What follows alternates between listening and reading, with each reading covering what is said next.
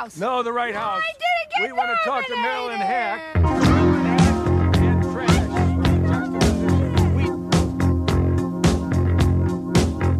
We- I'm from Canada Water.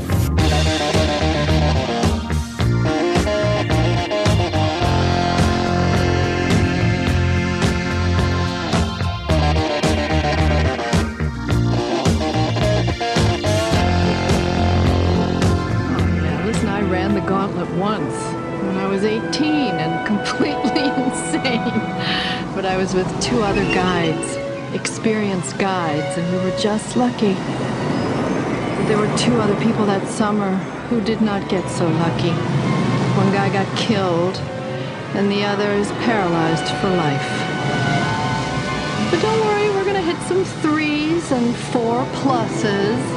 You're gonna scream your guts out. You'll love it. Are gonna risk death a number of times on this trip. Hello and welcome to the This Had Oscar Buzz podcast, the only podcast that lost money for Pixar. Every week on This Had Oscar Buzz, we'll be talking about a different movie that once upon a time had lofty Academy Award aspirations, but for some reason or another, it all went wrong. The Oscar hopes died, and we are here to perform the autopsy. I'm your host, Joe Reed. I am here as always with my lucky Lollapalooza hat, Chris Feil. Hello, Chris. Lucky Lollapalooza hat from the head of Kevin Bacon. It's true. It's true. He is. What a Weird. weird way to ingratiate yourself as a murderer. Yes. How Yes. what a way to show that you're cool with the kids.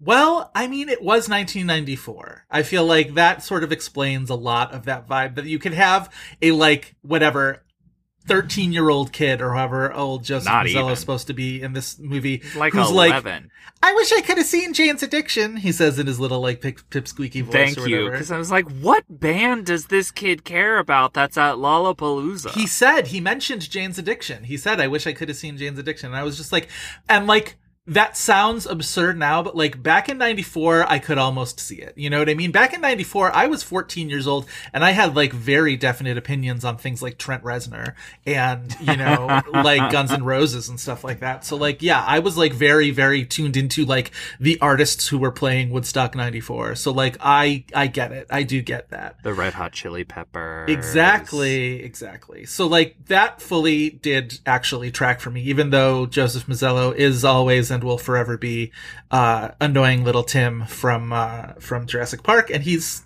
annoying in this movie as well. I, w- I just want it known that we will have said Joseph Mazzello four times on this episode, probably before we've said the words Meryl Streep. yeah, that's weird, huh? We might Well- have to pivot to becoming a Joseph Mazzello podcast. Well, and now that you said it a fifth time by Candyman rules, uh Joseph Mazzello will now appear uh, in one of our rooms and explain all of the thematics to me of the movie. Um, you know, Yeah, as as the new Candyman does. Yes, neither one of us uh, was. all people will have fond. forgotten about that movie by the time that this episode airs. Unfortunately, Uh, we are not talking about a horror movie, but we are talking about the rare action movie today on this podcast. the rare action movie that had Oscar buzz, which is what happens when you cast Meryl Streep as your action heroine. Uh, yeah, we're talking about The River Wild, a movie I love and a movie I will always catch sort of in midstream, no pun intended, uh, on cable and watch straight through the end every time. But as I texted you last night, this is the first time I've seen the beginning half of this movie in a very long time, which is like it's the the, not pheno- as good half of the movie. Right. Well, it's the phenomenon of these movies, whereas I always talk about Contact, how Contact is a very perfect cable TV movie because if you catch it in the middle, you haven't missed any of the good parts. And so long as you catch it before she hears the signal from Vega, which, like, spoiler, is like almost an hour into the movie because that movie takes its time. Contact is like two and a half hours long. Yeah. And like happy it is because again, by the time, you know, you hit that 45 minute mark and you've shown up, like there's still plenty of good movie there. Uh, this is a movie that sort of happens in stages and takes a while to get there, but like that last like half hour to 45 minutes or so is top notch 90s action thriller as far as I'm. Absolutely. It's so much fun. It's so good.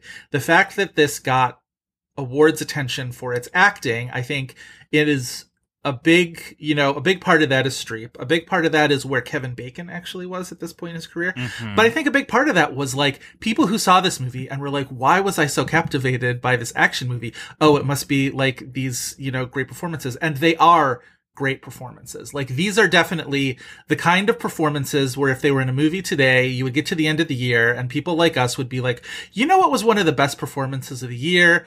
Meryl Streep in The River Wild. It felt very like not the same thing right. Not the same thing as like Toni Collette's giving the best performance of the year in Hereditary, not to keep bringing up Ari Aster movies, but um it felt like that. Of just like, you know, something happening in a genre that is not always that is very rarely going to get you awards attention.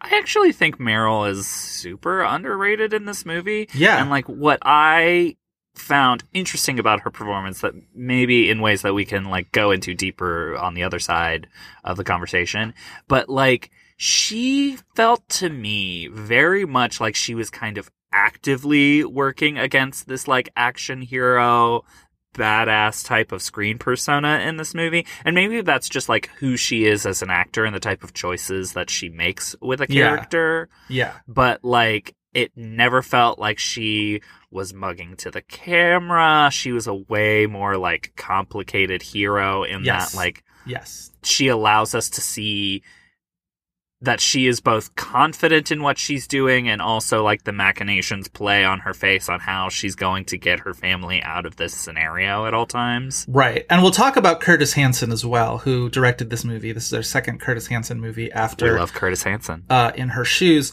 But this is, and this is sort of his last movie of his like kind of junky workaday era, which is not to, you know, disparage the movies that he made. This movie he made right after The Hand That Rocks the Cradle, which I think is an incredibly effective and creepy horror movie.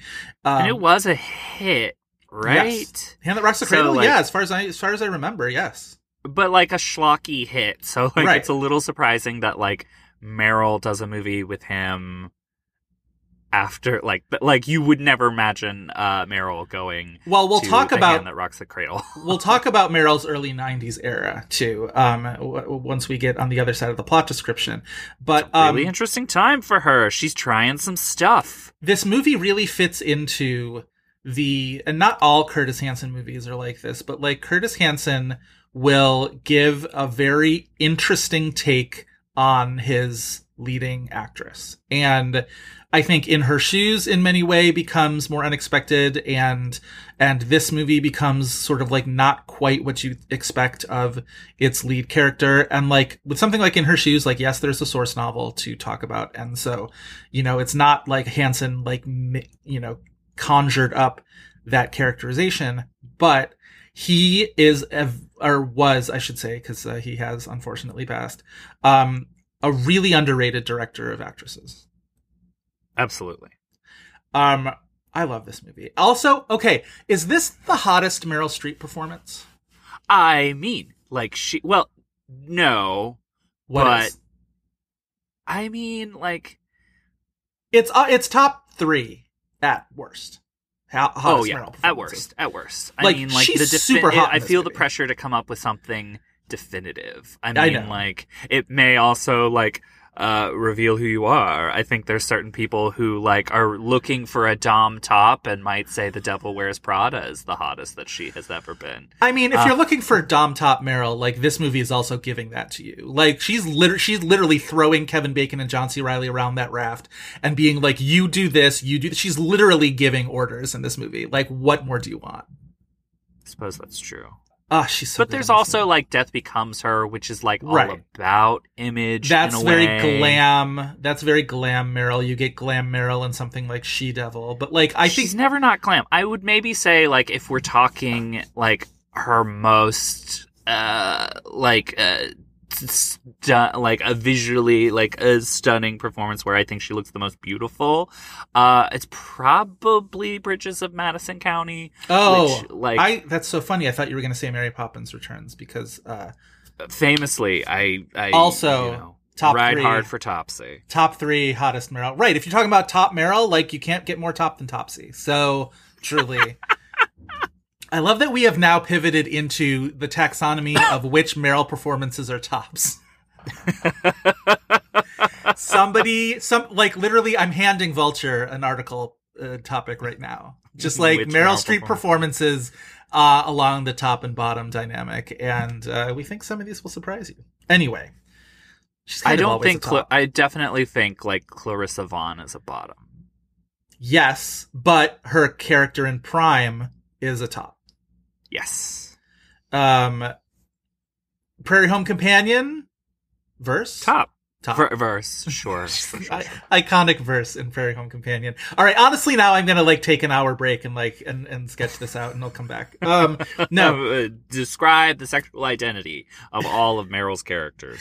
we are going to get into it. Not that, but the rest of uh, the River Wild uh, on the other side of this plot description. But before we do, uh, a little, I'll give you the basics of this movie. It was uh, 1994's The River Wild, directed by, as we mentioned, our beloved and uh, late lamented Curtis Hanson, written by Dennis O'Neill, starring.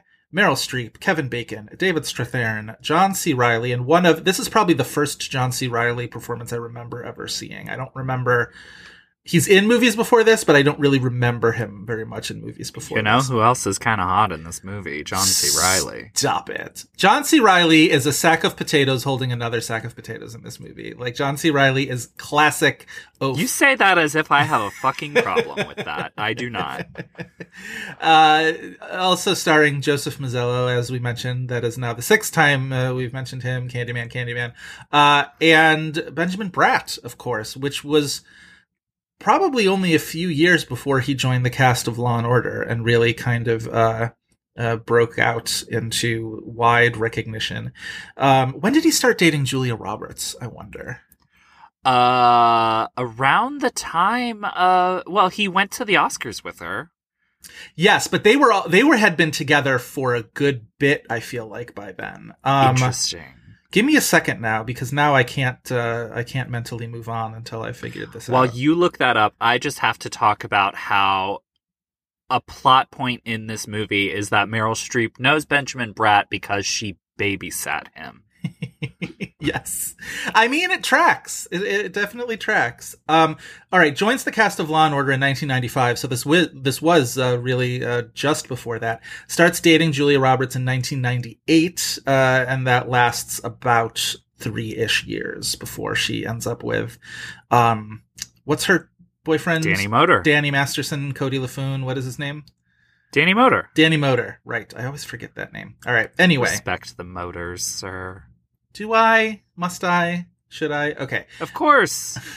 this movie opened in wide release on September 30th, 1994. Christopher, I'm going to fetch my little stopwatch. I'm going to ask you if you are ready for a 60 second plot description on The River Wild. Sure. All right. Ready and go.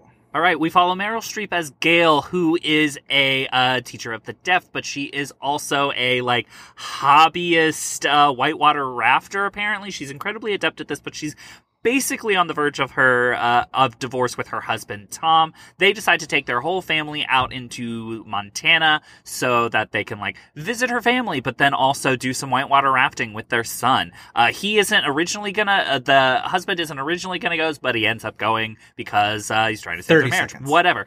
Anyway, they quickly meet and are ingratiated upon to by um, some bank robbers played by Kevin Bacon and John C. Reilly. They have another guy who is like taking them on a raft, but uh, he gets lost. We know that they kill him. Anyway, the they descend upon the family, disperse them and their dog, 10 so that they make Meryl take them across the river, and then she eventually shoots Kevin Bacon in the chest, and they win.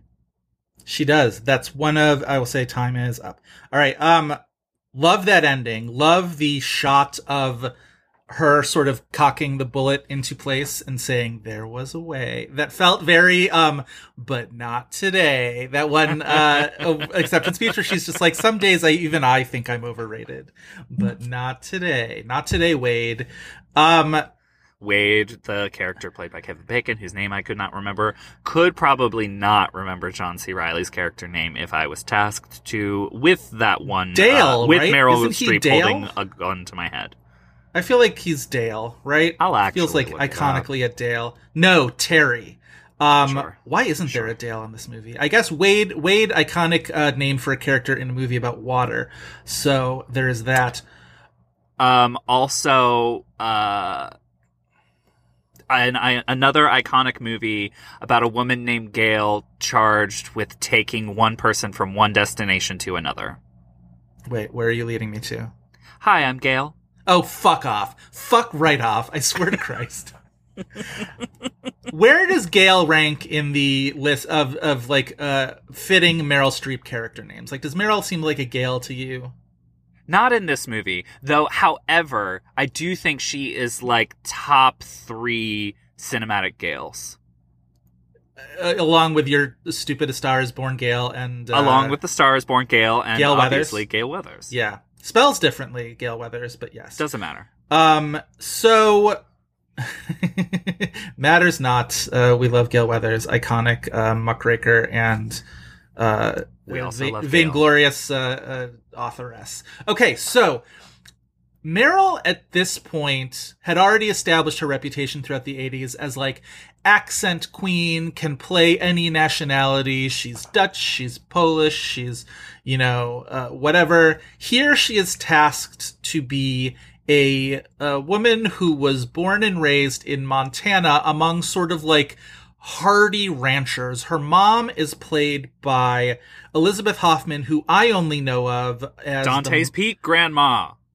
Oh, see, okay, that's your. Ooh, uh, that's wait, y- there's something else besides this because we have to take five minutes to talk about this actress. well, yes. So you can talk about Dante's Peak in a second. I'm just going to mention that she was iconically the mom on Sisters, and I know you like when I bring up the fact that uh, Swoosie Kurtz and Sela Ward starred in an NBC television drama called Sisters Yes. that aired on Saturday nights back when they aired TV shows on Saturday nights. She was the mom. That's mostly what I know her for. Talk about her other role in Dante's Peak that I always misremember as being played by Betty White because Betty White was that role in Lake Placid. There are times where I have mistakenly remembered as it played by Frances Sternhagen, so hmm. it's fine. Yeah. This actress is in Dante's Peak, who is like most famous in Dante's Peak. She is the husband of. Is Linda Hamilton's husband dead, or was there a divorce? Did he run off? What is it? I think he's dead.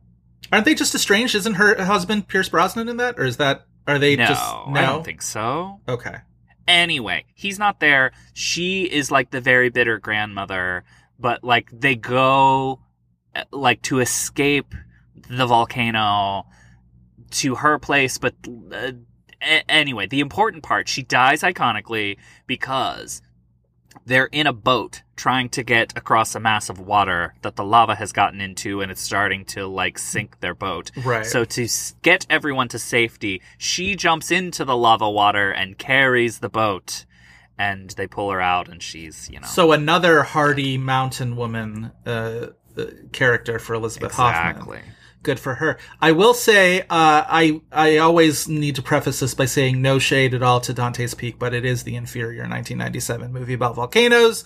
Uh, Dante's hear. Peak belongs in a double DVD set with the rivers with the River Wild. That's the fair. The river's Wild. The River's Wild. Okay, thanks, mom. The Um, river apostrophe is wild. You know what movie I love? The River's Wild. Have you ever seen that one? Um, yeah. Meryl's there, and there's a river, and that river, it's wild, man. Um, yeah, so iconic Elizabeth Hoffman double DVD set for uh, Dante's Peak and uh, The River Wild, but uh, yeah, Volcano is better. Okay, so um, Meryl is playing, like I said, a woman uh, sort of born and raised in Montana. Her parents are hardy ranchers. Her father is uh, deaf, a thing that this this movie is very 90s in the way that it uses um and i don't want to like demonize the movie because like there was a way that like you could be like well-meaningly like blithely fake inclusive in things back in the 90s uh whereas like her dad is deaf, and that's why Meryl knows sign language, and that's why they can use sign language at the end to foil the criminals. And it feels like to draw sign language. everything in this movie that has to do with sort of diversity and inclusion in a way that like at the beginning of the movie I was just like, "Oh, this is so cool that this that you know, this movie is just sort of like very like chill and casually like inclusive in a way that just like why not? Why not have, you know, her her father be deaf and have this family sort of all know sign language?" And then by the end of the movie I'm like, to serve a Oh, plot. right. device. It's a plot thing. And I think Yeah. the same thing with the way they sort of include uh, all this discussion about like the Native American community around this river and Benjamin symbols. Bratt. Uh, Benjamin Bratt is playing a, uh Native American character in this. And I'm just like, oh, right. That is also because this movie has like a plot and it feels again, like it's not malignant, but it does feel like the kind of thing that you would see in. I always talk about like um, celluloid closet uh, homophobia, where you'll watch an old movie and you'll see something be like very like homophobic, but very of the time, and I'm just like, oh, I bet this was mentioned in the celluloid, closet. including some of the interviews.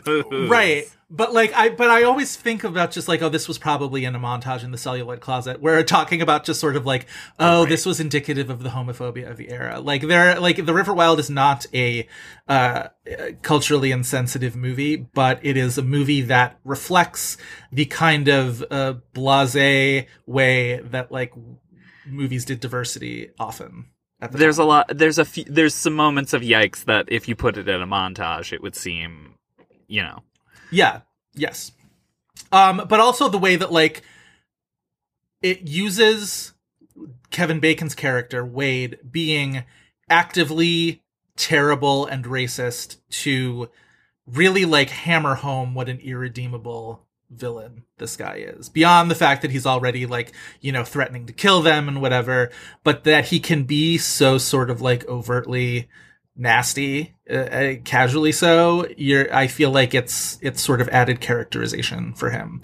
Uh that moment where he sort of you know uh talks about uh, talks to benjamin bratt and that very just like they say that like it's worse for you know native americans than it's worse to be a native american than it is to be like a black or latino or something like that. And it's just like oh this guy's some bad bad news.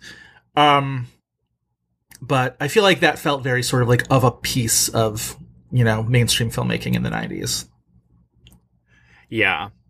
There's also this like tameness that feels kind of 90s, and maybe it's because like our action movies now aren't as tame as this movie is, but like it's weird for how it kind of plays out for that character where it's like he's never really all that threatening to the kid but it also kind of hinges around like the threat around this child There's like, implicit threat that's used very effectively in this movie. You also talk about the part where she's sort of skinny dipping late at night in the river mm-hmm. and thinks she's having this moment alone and then she sees Kevin Bacon sort of staring at her from up on the cliff. And it's like he that's doesn't the final straw he too. doesn't need to attack her in order for her to feel the threat from him and i feel like he doesn't need to like he doesn't end up actually like striking the kid until yeah he slaps the kid at he does point. slap the kid but like that's after he's revealed himself to be you know uh, yeah all the cards are on the actively table. right cards are on the table. But he's implicitly threatening to them and to the kid in the way that he like takes the kid out on the raft without you know their permission or just the way that he's like talking. I think this movie does a really good job of reflecting the ways in which you can feel threatened by somebody without having them threaten you if that makes sense. Without having them like actively like verbalize I think a threat my like reservation about like this character development is that it does feel like very slow to get this movie going. It does. It is. Well, and I mean, it, it takes them a while to even like get on the river. And I do, part of me really appreciates that kind of storytelling that lets something develop. Part of, part of me. I do feel, I do feel the itch to like, let's get on the river. Let's get going. Let's get moving. Especially because the last, like I said, 30 to 40 minutes of this movie are so great. Um, and do such a good job of being like, you know, action oriented. But I like that we get this time where we really get to feel the family dynamics here. So that ultimately, yeah, David Strathairn's actions at the end of the movie have more of an impact. Um, I like the fact that we get the scenes of her and her family, her and her parents, her mother especially, where it gives you a sense of what her character is that she grew up she was she was sort of an adventurer she lived on the land she was very like close to the land she's doesn't live there anymore she sort of doesn't she doubts her abilities to be able to do this and like the movie doesn't press on this too hard once the movie gets going this idea that like she really doesn't think she's going to be able to get them down the river she does not think she's going to be able to raft this you know category 5 gauntlet or whatever um because she doesn't think like she's the she's the person she was when she was 18 and reckless and and you know more attuned to her ability. The movie doesn't really like harp on that too much, but it's an undercurrent that I think makes what happens in the last half hour of the movie that much more effective. Well, and I think the cumulative cumulative effect of this kind of I don't even want to call it a slow burn, but like a slow start to this movie. Yeah. The effect is it really does kind of allow the type of like subtle character arc that Meryl is trying to play versus these like big, broad action movie strokes. Right. Like it, it allows that to really pay off and it's it keeps it interesting. a know? lot happens in this movie without it ever being without it ever actually happening if that makes sense like mm-hmm. there's like gail is flirting with wade through the early part of this movie and she denies it when she's called out on it and the movie never capitalizes on it but you know that it's happening on a very sort of like low key level and it contributes to what your understanding of her relationship with David Strathairn at that point that their marriage is really really like uh so far gone that like she's now getting a little bit of a jolt by being able to sort of low key flirt with Kevin Bacon. And that dynamic, and it charges the dynamic between those two, where all of a sudden by the end, the fact that they're sort of trying to outmatch each other has that much more of a charge to it. It's not like they are, you know, you know, sexual dynamos going after each other. This isn't like a psychosexual war of wills or anything like that, but it's an undercurrent, again, no pun intended, that, um, that I think makes this movie just like adds a little bit of a spice to this movie. Well, they have this kind of unexpected physical chemistry together in Yeah. a lot of those interactions. Yeah. That's like not, you know, full. I don't want to say not conventional because they're two attractive white people, whatever. Right. But like, it doesn't feel like a flirtation between two actors that you would see. Like, you wouldn't see those two Right. performers, you know, playing a flirtatious scene. Right. I think. Right. Um, I guess it kind the first maybe half hour, 45 minutes is very confusing to me in terms of what their getaway is, what his character arc is. Like, I absolutely understand that he would just flirt with uh, Meryl Streep, but like, he, he, does ingratiate himself to this family and probably partly like as we see the way that he tries to present a front face whenever like anybody else happens upon them when he's already basically kidnapped them. right. Um but you, you get the sense that that's just how he is. right. But it yeah, I guess I maybe this is where I could have used some broad strokes to just like Yeah. it and maybe the movie's also trying to pull like a surprise where you don't Yeah. finger quotes know that you if know, that's they're what they're trying, they're that they definitely don't do a great job in that. Like you suspect them from the break. Also, like you've seen a commercial for this movie, supposedly. You know what the you know what the movie's about. Um, but yeah, I think because it you don't really need it to be a surprise. You're right that you, if we had seen, even if we had seen a scene of them sort of like you know running away from the robbery or something like that, something that about their dynamics uh, before they run into the family or something like that. I don't know. I'm not one of those people that hangs out with strangers on vacation, and this is why. no, this is why. Again, yes, I've seen the River Wild. I know what happens. Um, I want to sort of like step back for a second and talk about where Meryl Streep is in this movie. We don't have to ha- harp on the fact that this is our eighth Meryl movie, but like it makes sense that we've done more Meryl Streep movies than anything else by this point.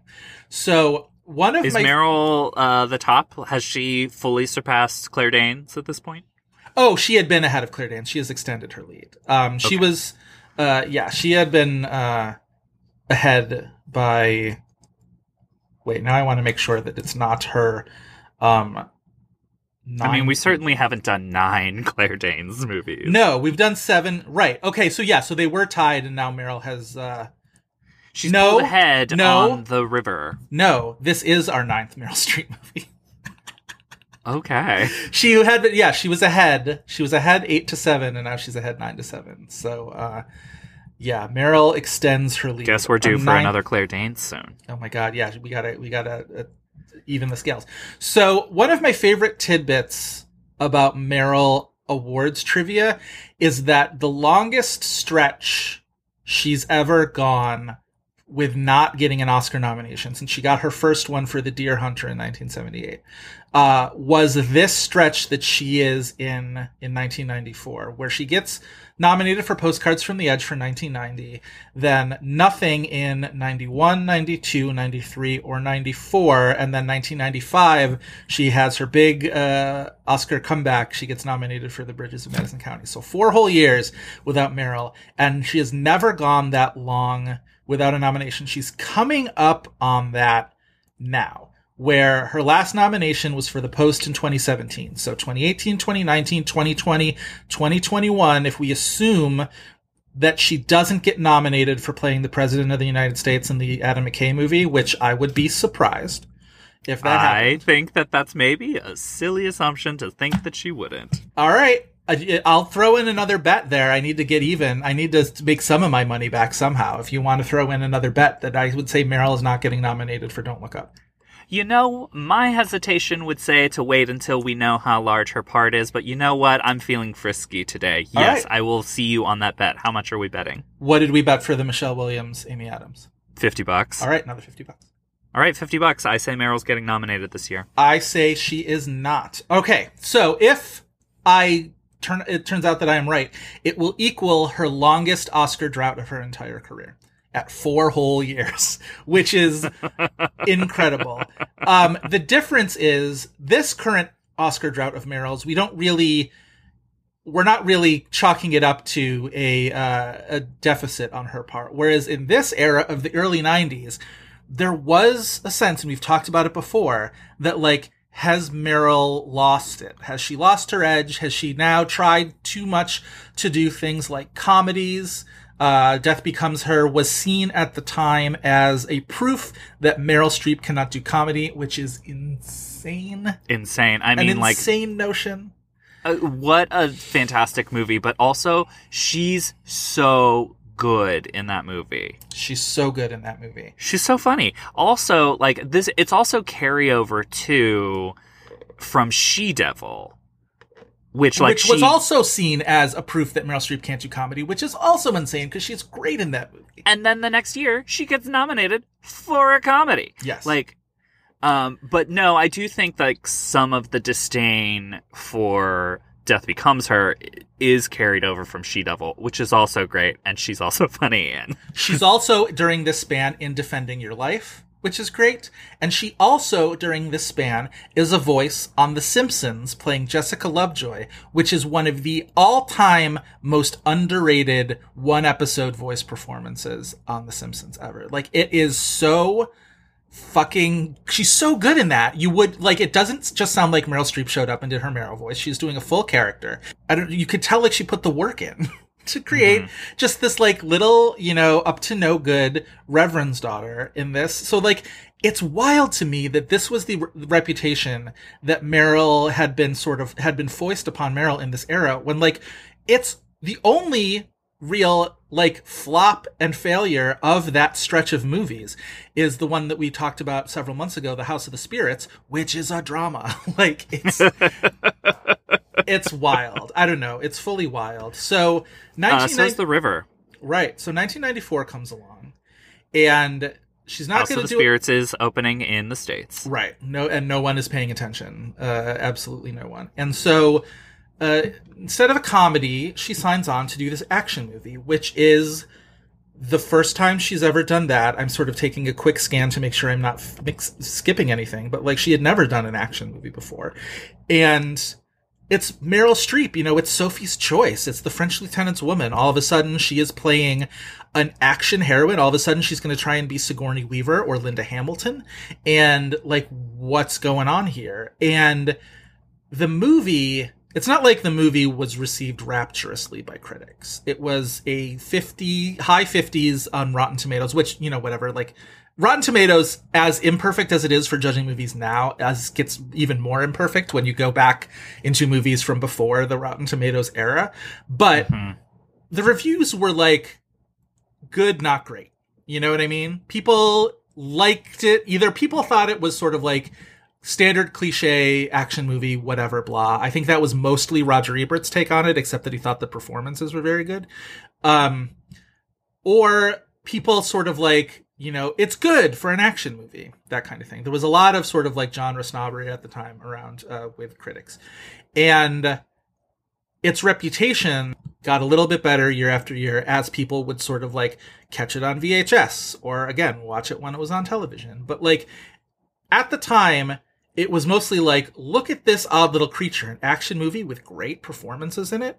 And clearly, uh, what was it, studio? Universal. Clearly, Universal saw something in it because you don't get Golden Globe nominations unless your studio is, you know, whining and dining the Hollywood Foreign Press, as we have seen uh, play out in uh, Yes. in recent history. Uh, so clearly, Universal saw something in this movie. They're like, well, we didn't cast Meryl Streep for nothing. So let's see what we can do with this with an awards campaign. And lo and behold, both Meryl Streep and Kevin Bacon get Golden Globe nominations for this. And Meryl also gets nominated at the first ever Screen Actors Guild Awards for Best Actress. In we, you know, and we'll talk about it uh, in this episode.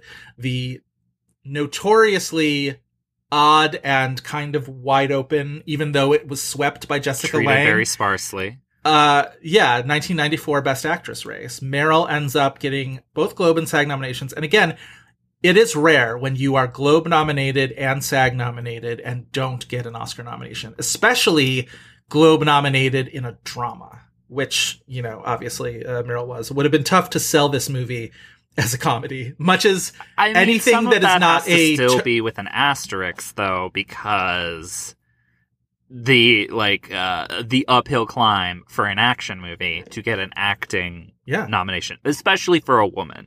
Yes. Right, exactly. So, It's a drama with an asterisk to the Academy.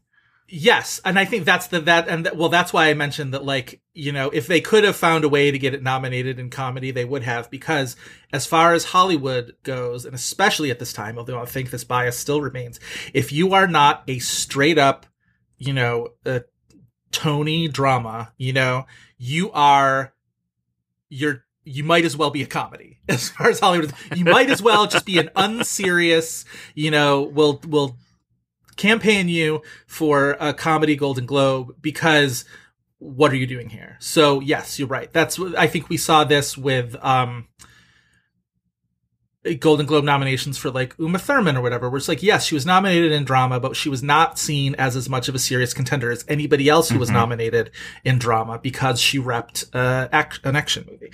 So yeah, so Meryl's nominated. I think the nomination for Kevin Bacon shows even more how much how sort of respected those performances in this movie were that uh, Bacon gets nominated for best supporting actor in I would say a fairly strong best supporting actor field. He Yeah, against a lot tougher competition to get through, or at least like the way that the narrative has been said about this best actress race. Yeah. You know, uh, that's a pretty stacked supporting actor lineup. We'll get to Kevin Bacon in half a second. I do want to close the loop on Meryl a little bit in this. So, obviously, she doesn't get the Oscar nomination for uh, The River Wild. Of so she's nominated for the Globe. She loses to Jessica Lange for Blue Sky, who pretty much sweeps that year, even though nobody saw that movie.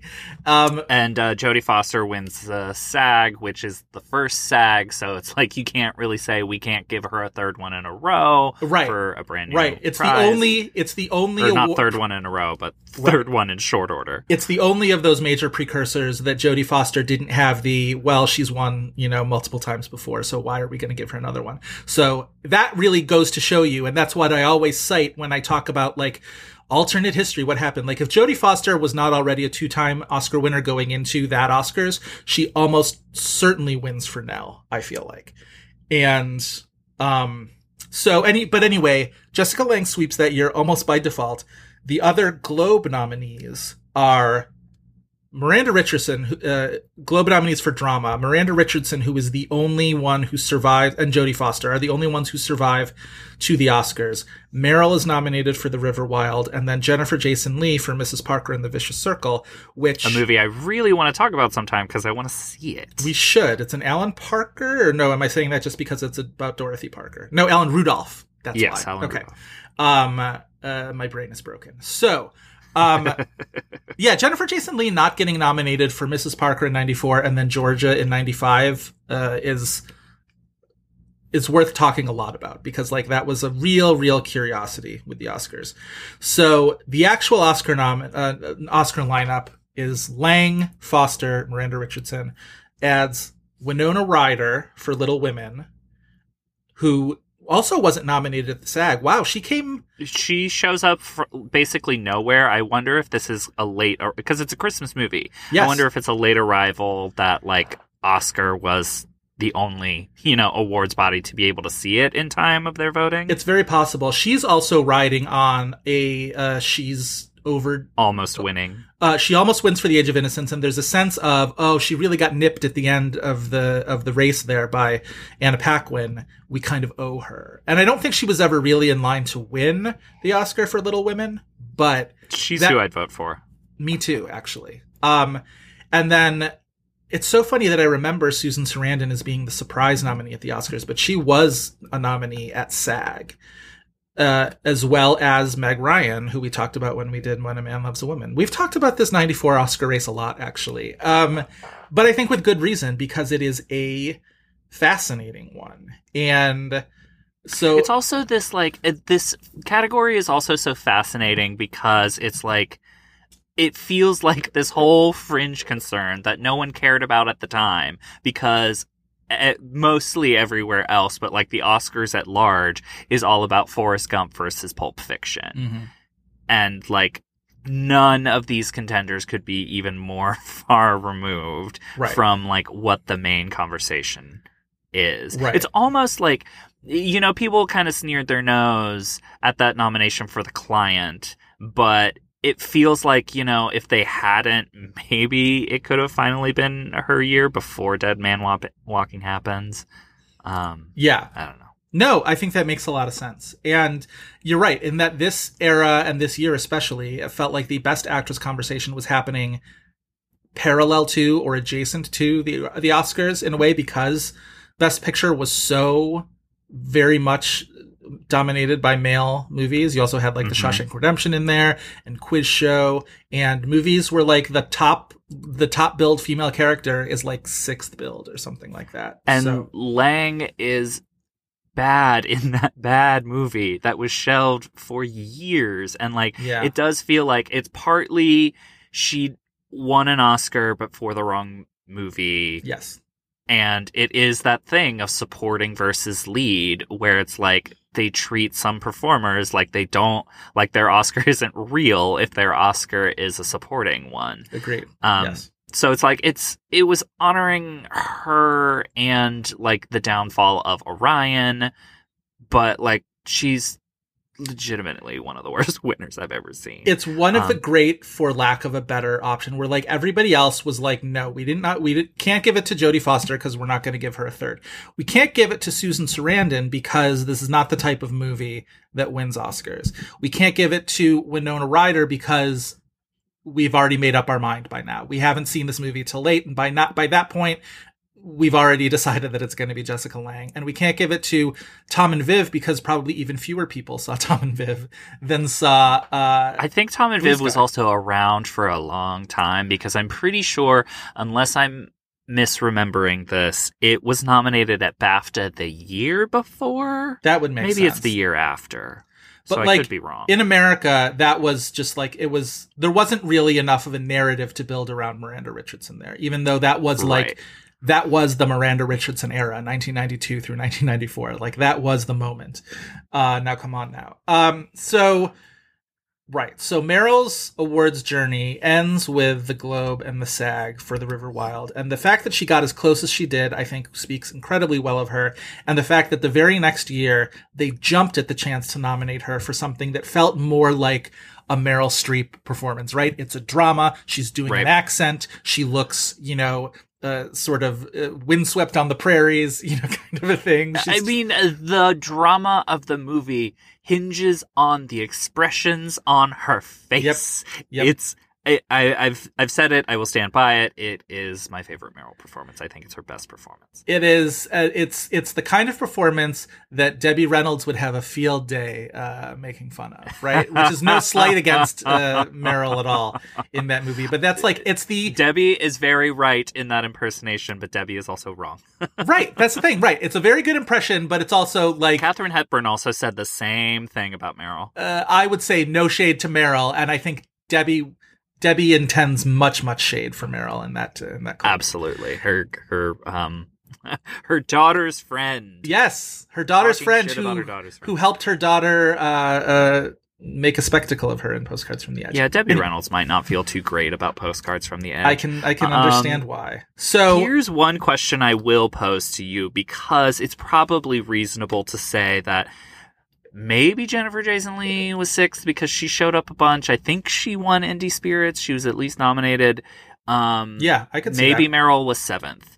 If The River Wild had made more money and cemented this thing of Meryl is a movie star Yeah. and Meryl can on top of all the things that she does, she can also be an action star. What can't she do? If the movie makes it didn't do poorly, but like Right. if it was like a hundred million dollar movie, I would she have been nominated? I think she would. It's very possible because if you look at so only eight years before this, Sigourney Weaver is nominated for Aliens, which is you know it has a lot going for it, uh, especially because by that point the respect for Ridley Scott and for Alien had you know grown by that point.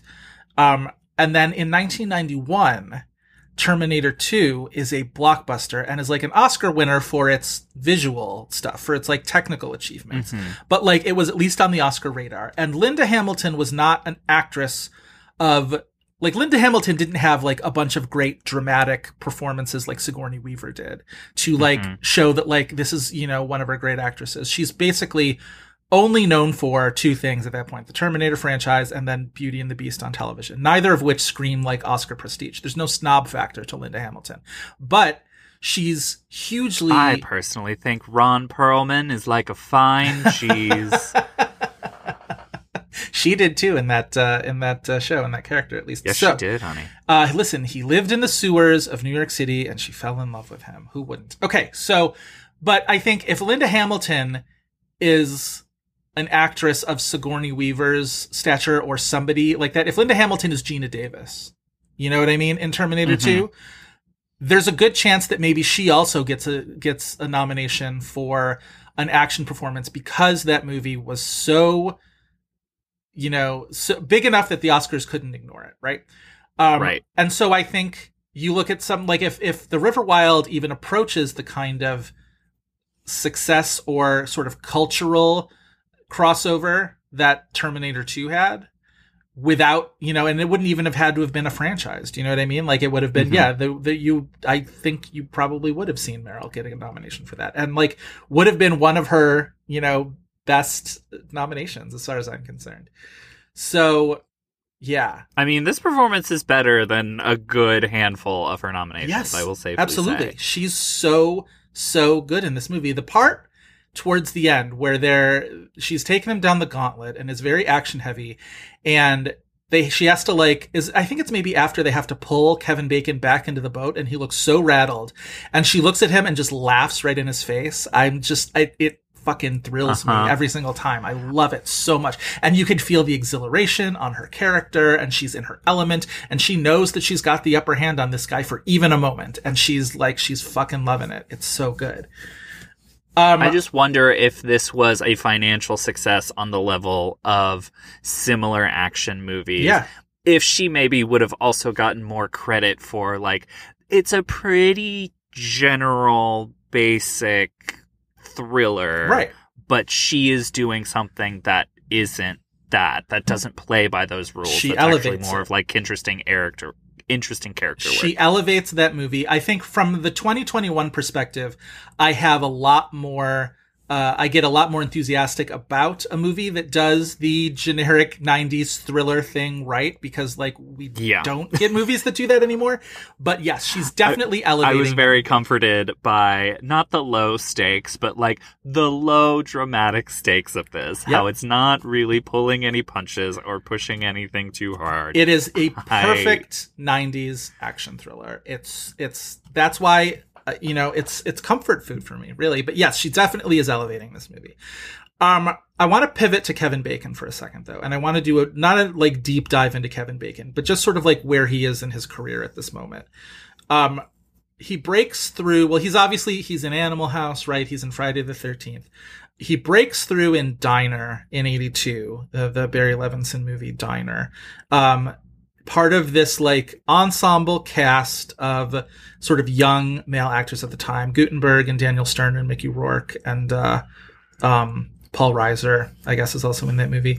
Um, and then follows that in 84 with footloose which is not like you know seen as a great american you know filmmaking triumph at the time but it is absolutely a movie from the 80s that has stuck around a very long time in the cultural consciousness and while it doesn't elevate him to the ranks of like great actors. It is like it's a piece of, you know, pop culture from the 80s that has stood the test of time. And then he's in, you know, a lot of sort of ensemble movies where he's in um, The Big Picture, which has, uh, a, you know, kind of a big cast of notable names in that movie. And he's in, of course, uh, Flatliners, which is like, you know, the Julia Roberts, Kiefer Sutherland, uh, William Baldwin's in that movie.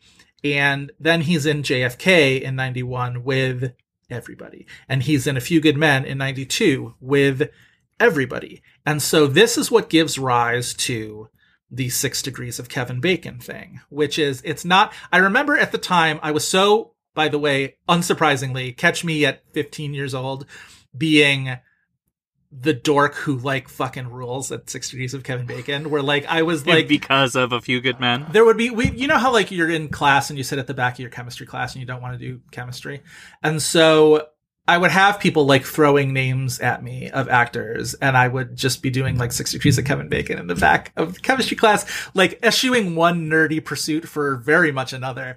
And um so i was like that sort of like set my reputation as like movie dork uh in in high school for sure that i was like i fucking ruled at six degrees of bacon which was like a lot harder back then when you didn't have imdb to look up or like anything like that. You had to keep all of these uh, all of these movie casts in your little brain and push out any kind of knowledge that might uh, help you in other pursuits. So uh but the thing about when i would talk to people about the Kevin Bacon game and try to explain it to people who didn't know about it. And the question is always, why Kevin Bacon?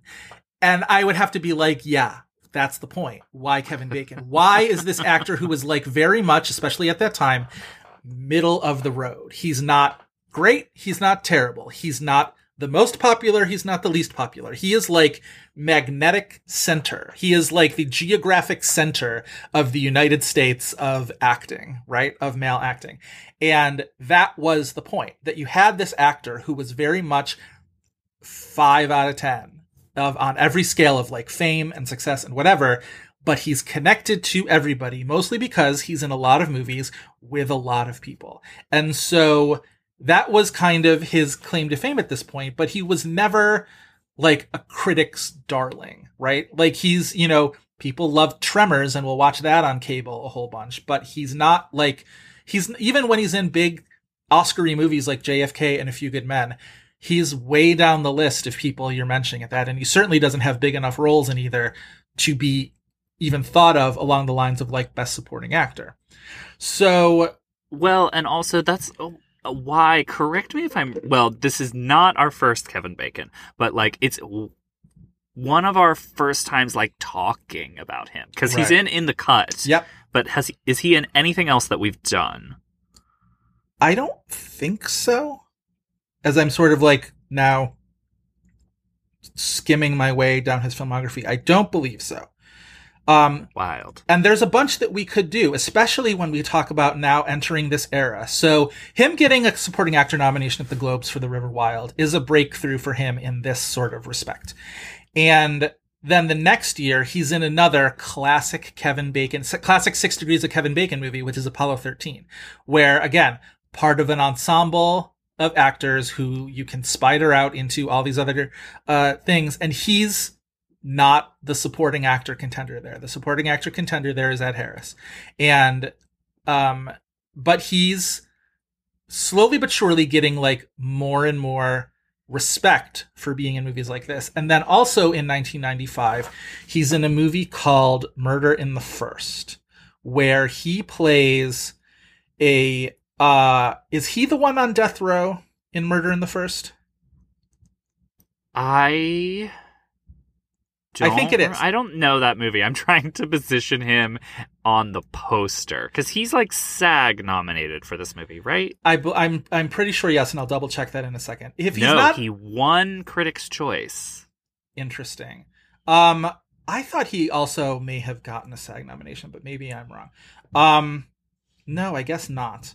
But oh, is supporting? Yes, he got a SAG nomination in supporting actor because the lead in Murder the First is actually um Christian Slater, if you believe it, because Christian Slater is the attorney who's sort of fighting for his freedom, I believe, and he's sort of like unjustly accused of something. And he's stuck in prison. And i believe gary oldman is like the uh, authority figure who's looking to keep him uh, locked up. And that was the movie that though uh, the SAG nomination doesn't translate to an Oscar nomination.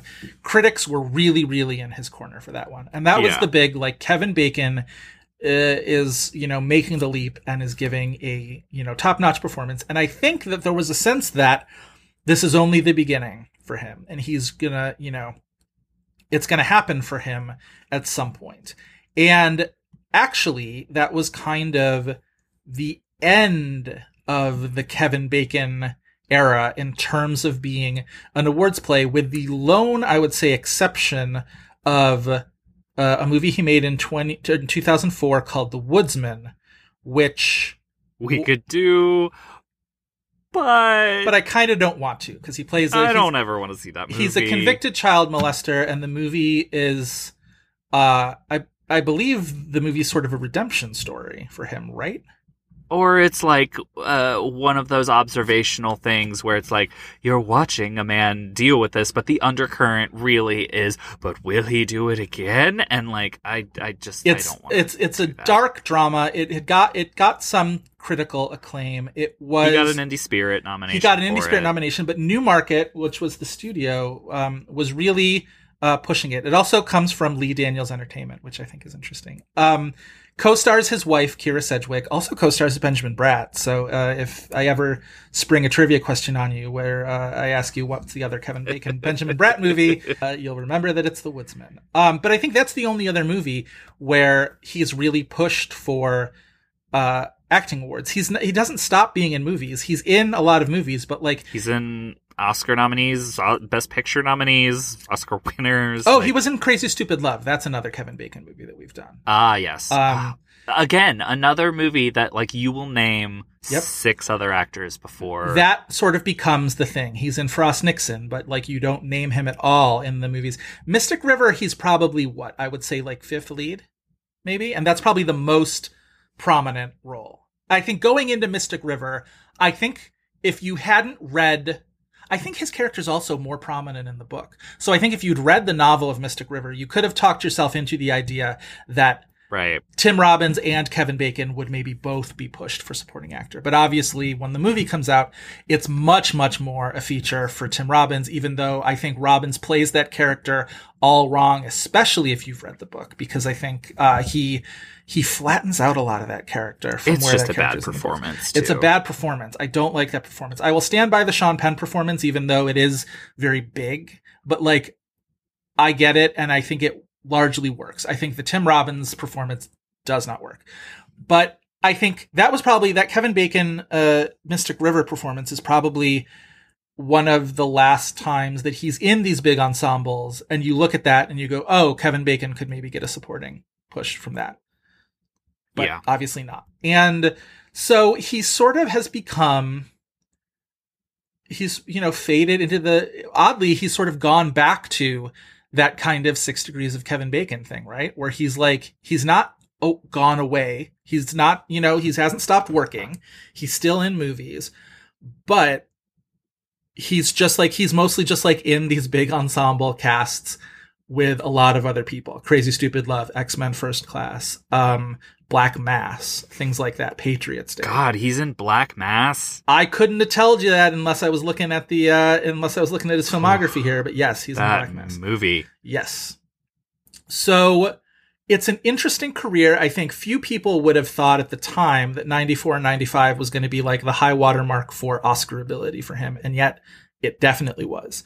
And this turns out to be, The River Wild turns out to be one of the few movies that he gets a major precursor nomination for. It's this and Murder in Mhm. the First, and that's basically it. So Well, and th- it's not surprising to me that it does happen for this because, I mean, everything that his career went through in the 80s, and then he's in JFK and uh, A Few Good Men, two Best Picture nominees where he's not a major supporting player, but like a featured person you, he, uh, a featured player that you do remember. He has a very memorable gets- scene in JFK. They visit him at, at- in prison in Louisiana. He makes a pass at Kevin Costner. We all sort of.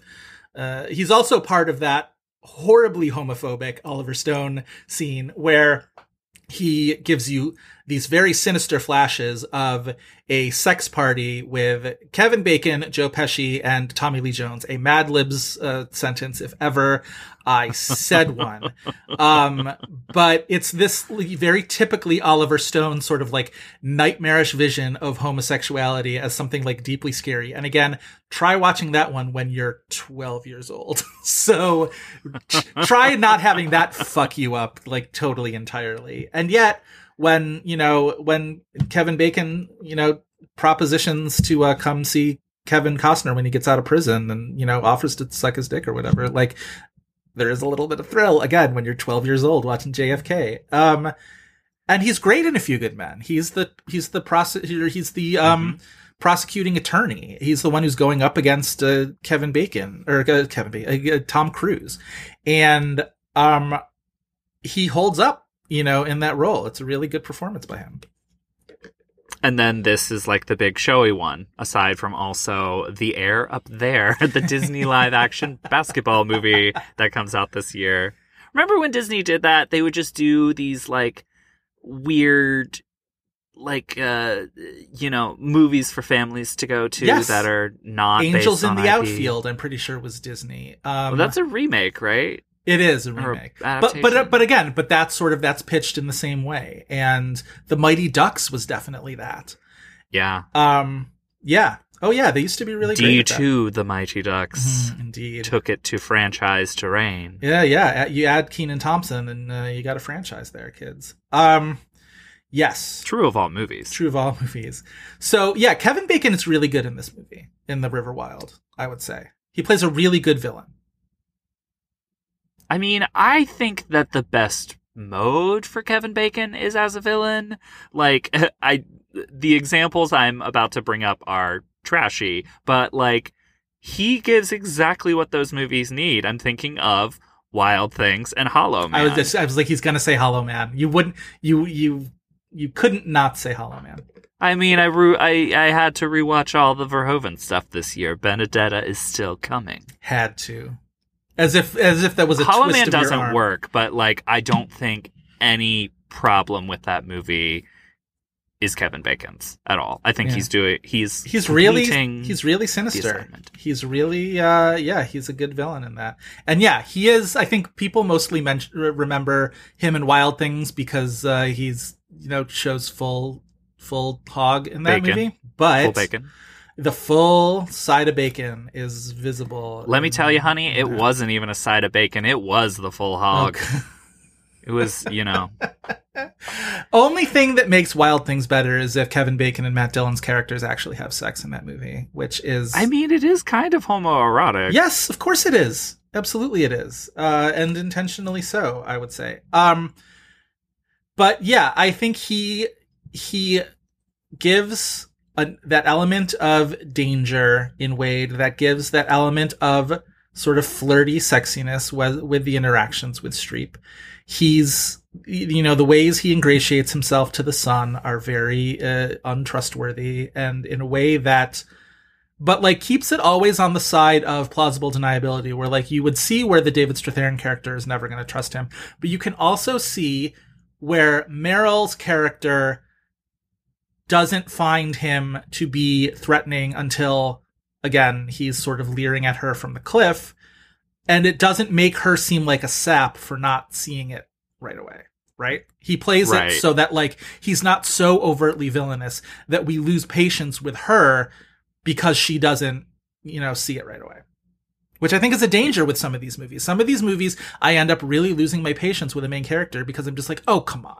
Like, how do you not see that this person is like sharpening his teeth with a machete blade? You know what I mean? Like, No, I totally agree with you on this character point, and it's like my only hesitation, like in the story side of it, is like my general confusion of why he's Uh, if it's like intentional to rope them in early or not because like it would appear not but then it's just awfully kind of convenient but like that's nothing to do with the performance Yeah, I could. I, I think a I think a legitimate criticism to give this movie is that it is awfully convenient because I don't think like he was scouting her out from the beginning. I think it is a good coincidence that he does run into an expert ra- you know river rafter uh, who he can rope into his scheme after his original plan goes awry. Yes, but you know I'm not going to linger on it too much. I don't think. Talk to me about how much um, you want to have sex with David Strathairn in this movie. Thank you so much. I was about to say, can we please stop talking about anything else but David Strathairn? David Strathairn, it would take another decade for him to finally get a nomination. Yes. We need another one. The well is dry. I need my well to be full. David Strathairn. Good lord. Lord Jesus, one of the hottest men. David Strathairn, You know my David Strathairn problem. You know my issue with David Strathairn, right? if I'm going to be mad, I will No. This is you will disappoint our listeners because I will leave this podcast. it's not that I don't it's not that I don't love David Strathairn because I do as an actor. It took me a very long while to get past the fact that one of the very first movies I ever saw him in was Dolores, Dolores Claiborne. Claiborne. And it re- like it took a while for me not to knee jerk like recoil from him because he plays such a creepy scumbag in that movie and he played it so well. I so well. bring up Dolores Claiborne because like that's what the year after this. yes. I think like his ability to just like us believe him as all of these type of average everyday men, some of who like are very good, some of whom are very bad, some of whom are like uh procedural bureaucratic people who are not actually that interesting of roles of him. He he is never less than believable in a movie and he's just one of our best actors in the way that like people that you know they're not flashy so they don't get the credit Here's what Um, Dolores Claiborne did to my brain. I love A League of Their Own like few other people love Oh. A League of Their Own, and that is a very lovable movie, and a lot of people like it. But like that movie exists in my heart. He plays one of the most purely lovable characters in that movie. He all he does is try to keep this women's baseball league going, and he you know and he you know argues with Gary Marshall about it, and he you know he really wants to support uh, these these women, and I see Dolores Claiborne clearly after A League of Their Own. Like it, it's three years later, and I had certainly, you know, I didn't see League of Their Own in theaters, but I had certainly seen it on VHS long before I had seen Dolores Claiborne. And yet, he's such a creep in Dolores Claiborne that my brain like schismed, and I stopped thinking of his character in A League of Their Own as a David Strathairn character, and just like ass- like made my brain think like he was being played by somebody else because I couldn't handle that this absolute gross, creepy molester character could have been in any way associated with my beloved A League of Their Own. So like it was literally years before I was like, that was David Strathairn in A League of Their Own that I've seen a dozen times by now, wasn't it? It took eight years and Edward R. Murrow to finally break my brain free from the prison of uh what's his character in Dolores? Uh something Claiborne. The father. Right. I, I used to know his name, but now I can't think of it. Um, uh, great movie, great book, Dolores Claiborne. Great adaptation because the adaptation that movie is nothing is structured in no way like that book. The plot is the same, but like the structure is absolutely different in a way that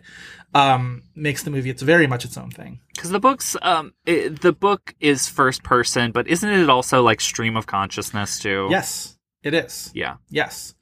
Um, there is no, there is, you know, there is no objective older Selena in that. Like, you, like Selena, the daughter, is not in any way POV in a way that like you get a lot more sort of like third person omniscient in the movie. And, um, oh, it's so good. Anyway, anyway, anyway, Strathairn's great in this movie. Tough character to play. The sort of, um, yeah.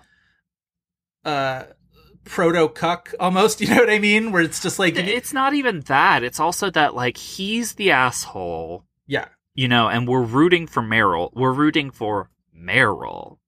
Right. And like it's so easy to just really not like this guy and like he's all about his Not- work he ignores his family he's not being very attentive to his son they're on the brink of divorce uh he's you know yeah Well, and it's also like in a way the finale of the movie they like getting ahead of these guys and like you know beating the bad guys yes is something that they do together. right it's their family bonding. You know, like he's not the hero of the movie, but they do actually beat the bad guys through a collective effort and through like even though they're not together through communicating to each other exactly and like it's also i think it's also really easy for the audience especially because it's meryl and because like she's playing such a like competent and interesting character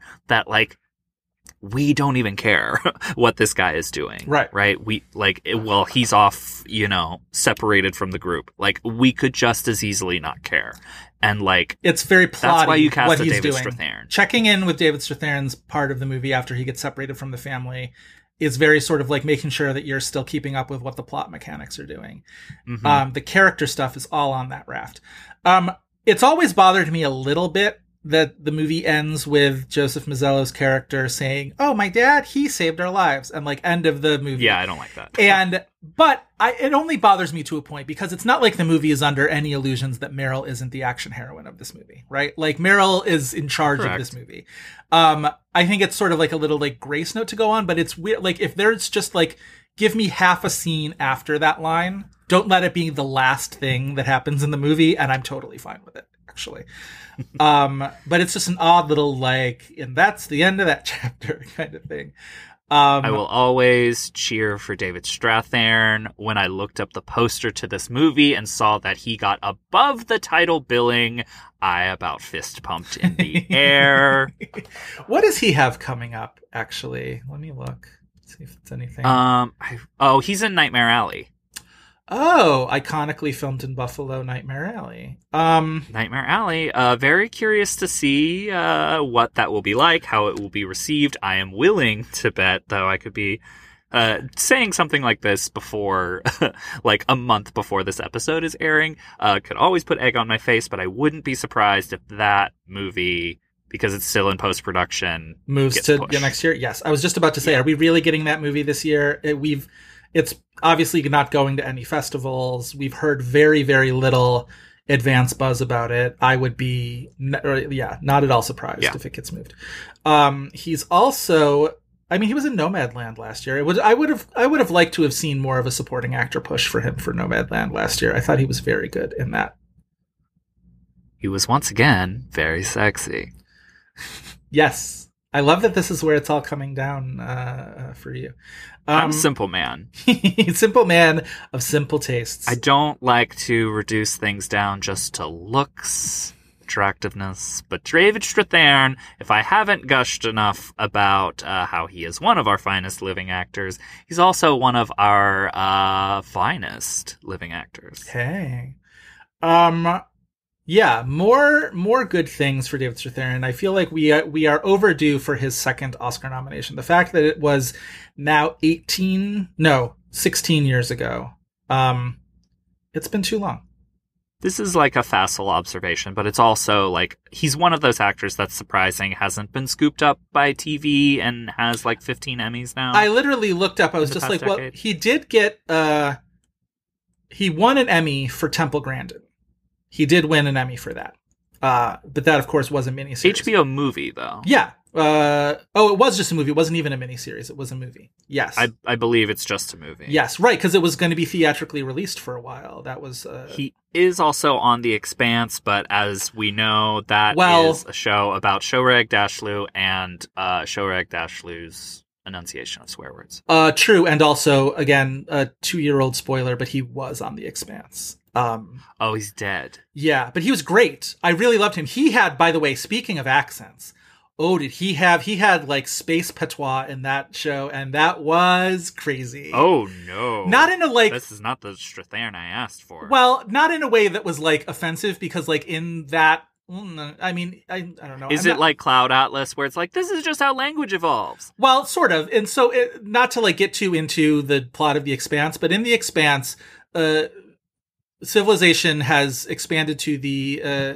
solar system and has colonized Mars and has also colonized the asteroid belt, but it's very hard to live on the asteroid belt, as you would imagine. So the people who do are these very sort of like hardy working class, uh, no one single race of people, but they are a race unto themselves. They are a people unto themselves, the Belters.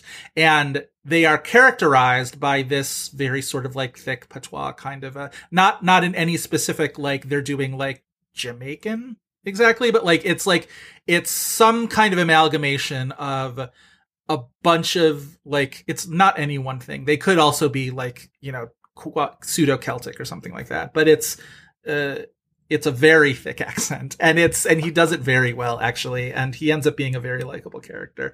Uh I need to loop back to watch some of this because I feel like this is just a show that my spouse watches, and then I like instantaneously peek my head around the corner when I see when I hear Shohreh Aghdashloo talking. I started watching incredible. in season two and had no trouble jumping to it. I think season one, from my understanding, is very Thomas Jane heavy, which is not my thing. So jumping ahead into season two when it becomes more about everybody else uh, was uh, a happy a happy thing that I did. But yes, um, loved David Strathairn and The Expanse. So that yes. Anything else? We're now we're we've really times time has flown. Anything else about the River Wild we want to talk about in terms of I mean, ephemera?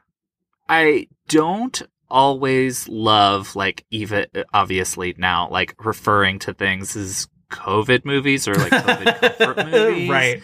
But like it did feel like a week or so period that I was like, why is everybody watching The River Wild? Oh, right did they now? did this movie have one of those uh revivals? I think it was COVID just revival? like one of those movies that's been sitting on HBO Max. Yeah.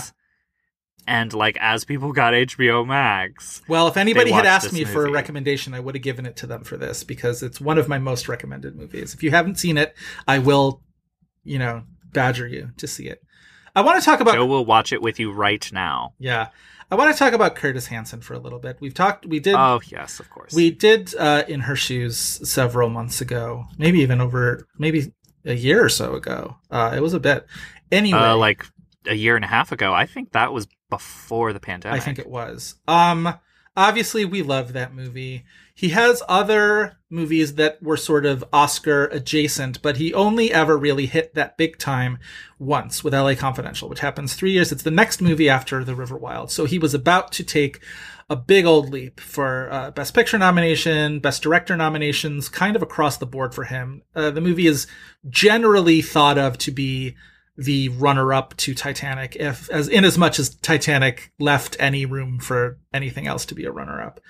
Um, it was sort of the the critical snob choice back when uh, Titanic was seen as this sort of crassly commercial. The masses like it, and we're not allowed to like Titanic if we're good critical snobs. Uh, LA Confidential was the the alternate of choice that year, which is interesting because Curtis Hanson is not a snobby director. He is like very, very like not at all. his two movies previous to that were The Hand That Rocks the Cradle and The River Wild. He had been making movies before that too. He had done um, Bad Influence, which is a very sort of, you know, kitchen sink psychological thriller. And why kitchen sink, I just mean, you know, he's throwing every lurid detail but the kitchen sink at you in that. Or perhaps that it is a movie that is notoriously not braced, much like kitchen sinks can be. Um, Rob Lowe, James Spader in the in the in 1990 kind of tells you everything you need to know about the kinds of characters you're dealing with. I feel like they both played very specific types at that point in their career. Um, interesting that they would both become like very TV uh, type actors in I would say the next decade after that. He also notoriously directed Losing It, which is that uh, teen sex comedy starring Tom Cruise and uh, Shelley Long in the 1980s he's an interesting director. His filmography is always very fascinating. He doesn't really pigeonhole himself in any one genre. It's always wild to me that you had a director whose back-to-back movies were 8 Mile and then In Her Shoes. It's delights me even though I don't really love 8 Mile. Um I love that he went LA Confidential, Wonder Boys, 8 Mile, In Her Shoes. That's a fantastic four movie stretch. I want to watch Lucky You. Um, I do too. I've never seen it. Drew Barrymore. It was supposed to be a bomb, Right. And it like bombed the weekend of Spider-Man Three. And how much worse than Spider-Man Three could it be? Um, I kind of wanted to make you watch The Bedroom Window, which is on Criterion now, but it's been available on like Prime and stuff. I've not seen that A, either. because it has Isabelle Huppert having a good time, and like I looked up interviews with her about that movie. She's like, "I had a good time." Um, I should watch that. Also, I mean, it's it's a fun movie. It's part of uh, Criterion Channel's noir stuff right now. At this point, it could be off the channel um, by the time the episode airs. But like, it's Steve Guttenberg in a way that Steve Guttenberg never really got to be as like a movie star. He's shirtless in uh, a, a good chunk of it. Um, but it's it's like a nice uh, schlocky, but not too like uh, perverse. That type sounds cool. I like that his very first, uh, his directorial debut, he kind of, he was the one of those directors who came out from under the, the Roger Corman wing. His directorial debut was produced by Roger Corman. Uh, it's a movie called Sweet Kill that I love in, in Wikipedia's thing where it talks about uh, other titles, also known as A Kiss from Eddie and The Arousers. I want a movie now called The Arousers. Like that's my challenge is somebody, uh, make this movie. This is obviously It sounds like a Meg Wolitzer book. it's a it does it's um obviously a, a b movie. It stars tab hunter which uh again talk about things that just like i bet that had a part in the celluloid closet. Anything anything tab hunter related i'm always just like oh there's some sort of you know obviously queer connection there. Um it's a lurid roger corman produced b movie and i'm interested to see if it's available anywhere because i am I should go on like a early Curtis Hanson kick and just sort of become a her Curtis Hanson completist because his early movies and his last movies uh, are the ones that nobody ever talks about with him. With good reason, I think. With the last ones, his last two movies were the uh, where he produced the Big Year. He didn't direct the Big Year, um, and then he directed uh, Chasing Mavericks, which was his uh, uh, finale. Surfing movie, right? Yeah, and he must have gotten sick during that because it's a co-director credit with Michael Apted, and my because Curtis Hanson ended up dying of a degenerative neurological disease, disease that isn't Alzheimer's Ugh. but isn't totally dissimilar from Alzheimer's. He died in 2016.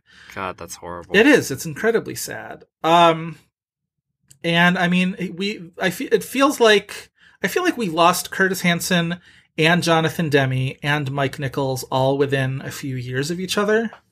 Um, I could be wrong, but I don't think I am. I think it's probably within a Your pain is just linked across that time. yes.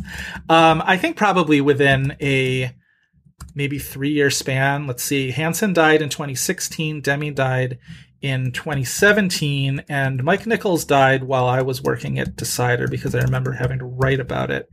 And he died in 2014. So, yeah, all within a three year span. And those three directors, I was like, oh, this hurts. This hurts to lose three directors of that kind of intuitive humanity all within a span of each other who made these very uh who made a lot of different kinds of movies. You know what I mean? They didn't have Mhm. their one niche that they were really tied into and they were great. They all, you know, had great relationships with actors and they made each of them made at least two or three movies that I hold very very close to my heart. And so um I And love this is one of them. I love The River Wild anyway, but I love it especially because it's a Curtis Hanson movie. So, yeah.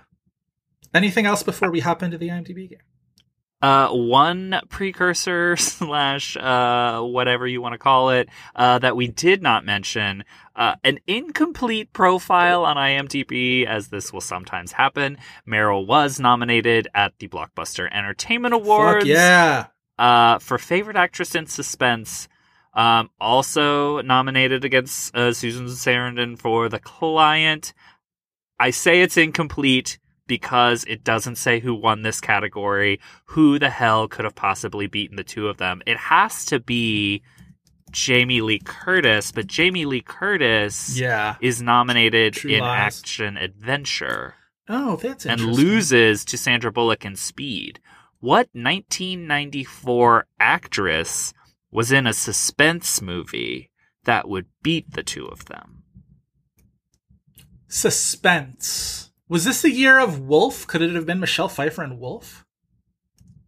I will look that up, but I feel like that would just go to horror if they yeah, had a horror if they had a horror category. category. Yeah. Um, Wolf, I recently watched on Criterion Channel. I've- that movie is nuts. I've been meaning to watch Wolf for probably the last 10 years of my life. It's always been on this like my long list of uh of, you know, movies I want to see. Obviously, I want to be a Mike Nichols completist, so I do want to see um Wolf. it's but so yeah. shocking that that's not one of the movies that Mike Nichols made while he was on drugs. or waiting to make another movie as was like Robert Zemeckis making uh, What Lies Beneath. no, like he had a vision for that movie. Yeah, that's crazy.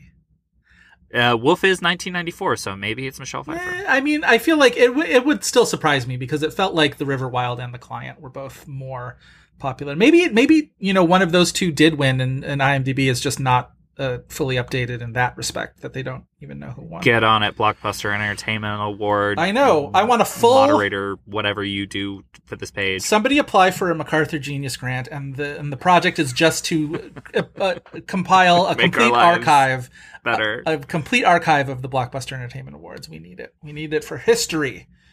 This civilization is about to die. We need something that people will remember us by, and it needs to be the Blockbuster Entertainment Awards. Explain the Blockbuster Entertainment Awards to the aliens when they arrive. Chris, explain the IMDb game to the aliens for uh, when they arrive and they listen to this. All right, guys. Every week we end our episodes with the IMDb game, where we challenge each other with an actor or actress to try to guess the top four titles that IMDb says they are most known for. If any of those titles are television, voiceover. Po- uh, Bleh. Uh, not my voiceover performance, but if any of them are television voiceover performances or non-acting credits, we'll mention that up front. After two wrong guesses, we'll get the remaining titles' release years as a clue. If that's not enough, it's just a free-for-all of hints as we uh, uh, go off off of those like little mini whitewater rafting cliffs. Hell yeah. That's the IMDb game. Chris. Not hell yeah, hell no. I am not whitewater rafting ever. No, If that has never appealed to me. That has never No. appealed to me. What is wrong with these people? Like, I believe my brother's gone rafting, some down some sort of uh, whitewater course before, and I've, I've my brother's done a lot more adventurous things than I have. But uh, no, thank you. I do not have the inkling to have a near death experience willingly. My fucking at home life with anxiety is harrowing enough. I don't need to be throwing myself into death defying situations. Anyway, Chris, do you want to guess first or give first? I want to give first because I have a demented Okay. option. All right. And it's a, it's a nice segue because I brought up the Blockbuster Entertainment Awards uh, last thing because for you, I have from that year a Blockbuster Entertainment Award winner that is at least on the IMDb page. Did the Blockbuster Entertainment Awards only award film? Apparently not. the 1994 winner of Favorite Pop Female, I have for you one Miss Mariah Carey. Oh, I was gonna say Janet Jackson, but yeah, Mariah Carey. Janet also work. Jackson won uh, Favorite Female Artist. There we go. Wait, so artist and performer were two very different things. That's kind of subtle shade at Mariah. Yes. well, pop female. Sure, but just like yeah, you know, you're you may be a pop female, but you're no artist, uh, Mariah. the shade at emotions, the absolute shade. No, what would have been her ninety four? ninety absolutely four? is an artist. Was ninety four emotions? What was her album that year? No, nine. Well, 94 is after Music Box? Music Box. It's after Music Box. And uh, because there were still some singles from Music Box that year, I did look this up. I'm I am a lamb, but I'm not. You know, Not the I don't. I don't have all my years straight. Yeah. But also, the Christmas album comes out in '94. Sure, of course. Okay, so Mariah Carey IMDb game. Are they all movies? Uh, there is one voiceover performance. oh God, I don't know the voiceover performance. Is she in Sing? No. Damn it, that's a strike against me. All right, well, uh, Precious. Yes, Precious. Why can't I think of any other? She's. I'm gonna make another stab in the dark at a movie that we've definitely covered, so I'm gonna look doubly stupid. Um, no, if Mariah was in Cadillac Records, we'd never stop talking about the fact that Mariah and Beyonce were both in the in a movie together. Um, We have covered a Mariah Carey movie before, though. Oh shit. Whether it is on her known for is for you to decide. Oh, you are cruel and unusual. You've said precious. I mean, like you've got to say that you oh, cannot oh, get oh, your years of course, before you of say course, this. right? Okay, thank you for for that uh, accidental hint. Uh, Lee Daniels, the butler. No, no, you didn't get the one. Is that the one you were trying to hint me towards? No, no, the the one Mariah Carey movie. Like you didn't say it. The one Mariah Carey movie is Precious. Not that we've done. Like I'm saying, canonically, the Mariah Carey movie Oh, on well, here, and you. glitter, of course. Yes, I would. have Yes, your year for that would have been 2001. Yeah, iconic I- 2001 slash 9/11 cinema glitter. Yes, but the one you were hinting me towards was Lee Daniels, the butler. Yes, and we Yeah. we we did not. Uh, it is not on her known for. She doesn't say a word in that movie. She sure doesn't. Okay, so Oh. I have two strikes and two correct. Uh, yes, your years are 1999, and the one with the voiceover performance is 2017. 2017. I totally forgot about this, and that's why I pulled this. She's not a voice in Zootopia, is she? She's not. Damn it. I believe you are thinking of one Shakira. Well, I'm always thinking of Shakira when it comes to Zootopia, Justice for Try Everything, the true, the deserving uh, song, best original song winner that year. Okay. 1999 is the other one you said? Yes. Huh. 1999. Is it like a. Is it a musical type of a movie?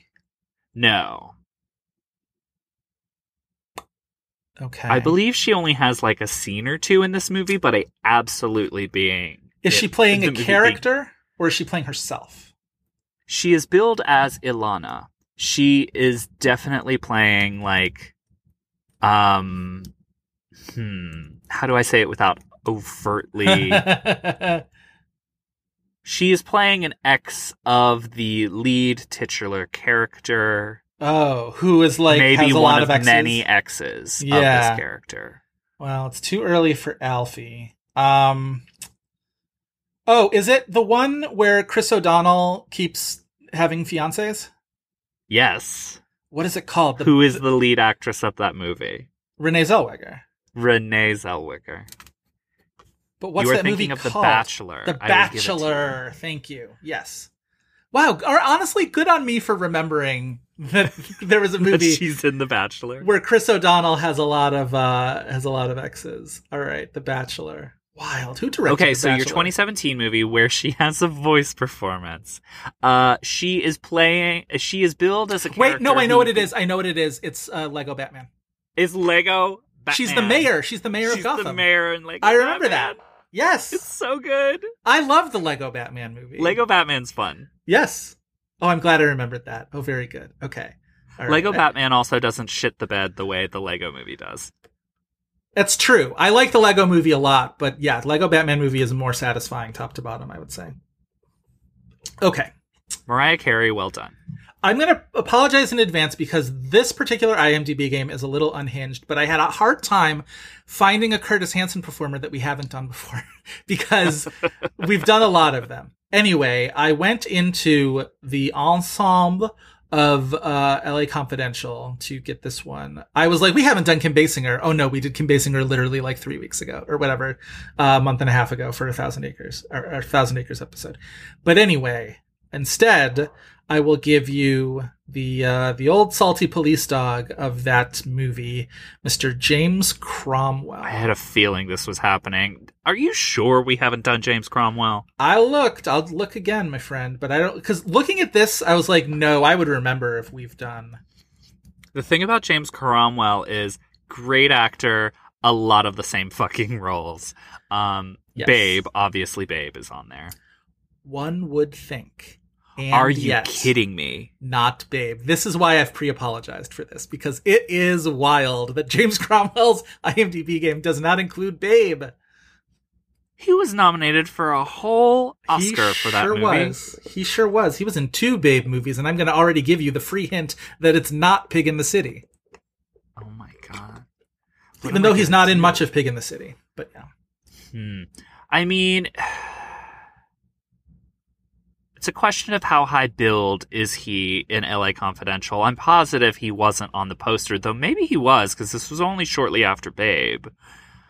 I'll just guess LA Confidential. LA Confidential is correct. Now I'm going to look at the poster. The poster, oh, this is wild. First billed Kevin Spacey, then Russell Yes. Crowe, then Guy Pearce, then Kim Basinger, then Danny DeVito, who it doesn't say it on the on the billing on the above the title part, but I think Danny DeVito's the and in this. Yeah, it's with Kim Basinger and Danny DeVito. Um, but James Cromwell Yeah, because they like made it seem like it was Kevin Spacey's movie and like Right. the whole season and Well, everything. They're just America didn't Russell know Crowe. either Russell Crowe or Guy Pearce. That's a big reason why neither one of them were nominated. If we knew who Russell Crowe was at that time, there's no way he doesn't get an Oscar nomination for that movie. Right. But yeah, the credit block says Spacey, Crowe, Pearce, then James Cromwell, then David Strathairn. Speaking of your uh, your uh, fuck crush, uh, with My, Kim uh, Basinger, friend and lover David. Right? With Kim Basinger and Danny DeVito. Anyway, yes, LA Confidential. You got one. Okay. Um see, it's a lot of the same Yeah, this is where so I this is where like- we we enter madness territory. Not in the fact that Um, like it's crazy that he was in these movies, but just like to ask you to pick these movies out of your memories of James Cromwell is uh is something. I'm just gonna stick with Oscar and say the Queen. Is he in the Queen? Yeah, he's Prince Philip. Oh, is he Prince Philip? You're right, he is. Well, it's not Yeah. the Queen. All right, two strikes. So your your Okay. answers are one film from 1996, two films from 1999. So after his Oscar nomination, All of them are Oscar after his Oscar nomination. So no, uh, what's the movie that he has early where he plays some kind of like, uh, oh no, I think it's in like All in the Family or something where he plays like a mugger or something like that. oh, that's weird. Yes, I'm pretty sure that's the show. Okay, so now I'm just thinking of what the hell these movies are. All right, so Isn't he in Deep Impact? Deep Impact. uh, not Deep Impact. Now I'm going to look and see if he actually was. He was in Deep Impact, but no, not that.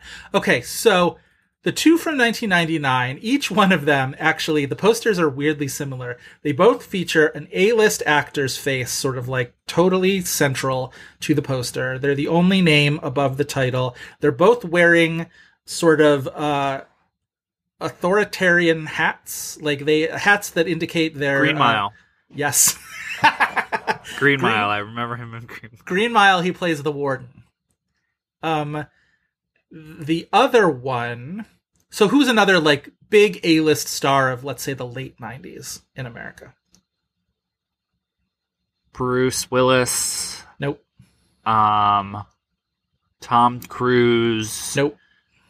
Um, who else is in movies in 1999? Um, This is in like the career, uh, sort of the the parabola of this person's career was like at a real, real top of the arc at this point, and uh, he's no longer an A-list movie star of this stature, even though he's still incredibly notable. Um, but had like a resurgence in the mid '90s that lasted, uh, probably a few more years after '99.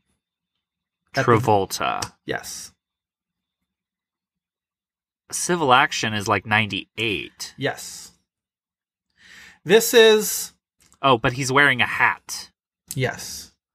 What was he wearing a hat in?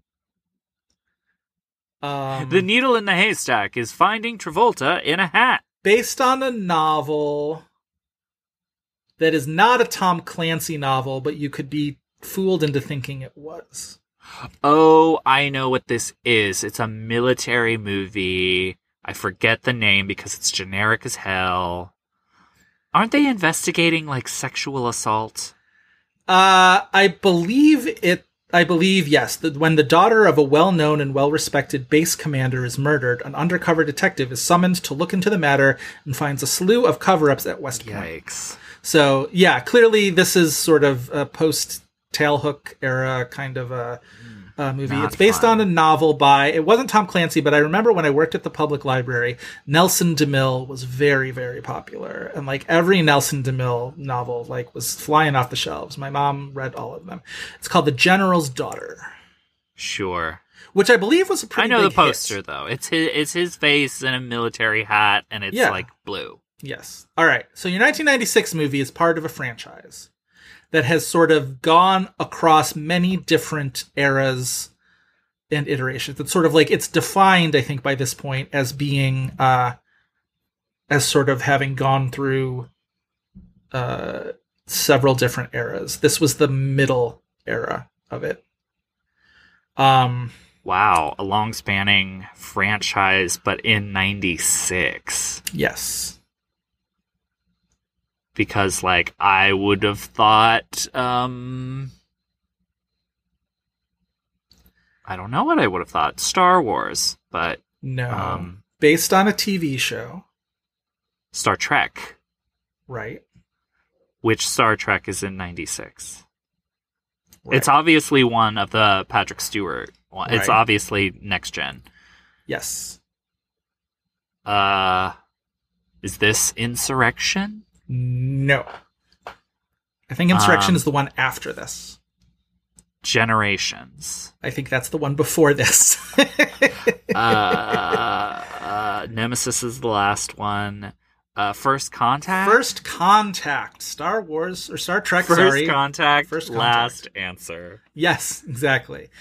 A very truly odd. I don't know if I could necessarily. Deeply odd. Besides Babe, though, I'm not sure which ones I'm like, gotta have Cromwell. I kind kind of surprised that nothing from television showed up in there because he was on American Horror Story for a while.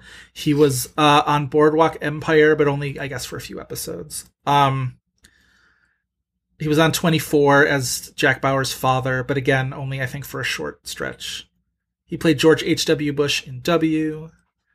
Um, Isn't Cromwell on Succession? He should be. Oh yeah, he's he's uh, Brian Cox's brother. He's Brian Yes. Cox's disapproving brother. He's also he was also on Six Feet Under for like several seasons. That I'm actually really surprised uh, wasn't there because that was uh, that was pretty prominent for him. All right, this is a fun one. This is a fun episode. I love talking. About it It was a wild one. The river was wild. It was. That though is our episode. If you want more This Had Oscar Buzz, you can check out the Tumblr at thishadoscarbuzz.tumblr.com. You should all of uh, God, we're really stumbling. we can't talk today. We can't. Uh, you should also follow our Twitter account at had underscore Oscar underscore Buzz. Chris, where can our listeners find more of you? Uh, you will find me on Twitter and Letterboxd at Chris V Feil. That is F E I L. Um, yeah. Yeah. I'm on Twitter at Joe Reed, Reed spelled R E I D. I'm on Letterboxd also as Joe Reed spelled the same way. We would like to thank Kyle Cummings for his fantastic artwork and Dave Gonzalez. And, oh my God, we really like tongue tied. If you day. ha- if you can't tell, tell me this is our fourth episode in, in eight days without telling me this is our fourth episode in eight days. Um, we would like to thank Kyle Cummings for his fantastic artwork and Dave Gonzalez and Gavin Mevius for their technical guidance. Please remember to rate, like, and review us on, uh, god damn it, one more time. We would like to thank Kyle Cummings for his fantastic artwork and Dave Gonzalez and Gavin Mevius for their technical guidance. Please remember to rate, like, and review us on Spotify, Apple Podcasts, Google Play, Stitcher, or wherever else you get podcasts. A five star review in particular really helps us out with Apple Podcast visibility. So take a break from your. Oh, wait, that's the last one. No, it's not. Oh my God, what the fuck is wrong with me? I'm keeping all of this in because it really tracks my mental degradation to a point where I need to have it documented. Okay. It's jerking us around like whitewater rafting. Indeed. All right. A five star review in particular really helps us out with Apple Podcast visibility. So take a break from your dumb drawings, Dad, and write us something nice, won't you? That's all for this week, but we hope you'll be back next week for more buzz.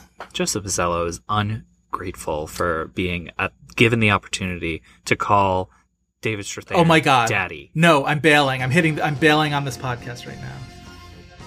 Thank you, Daddy. All right, Noah Galvin in episode two of the second season. No.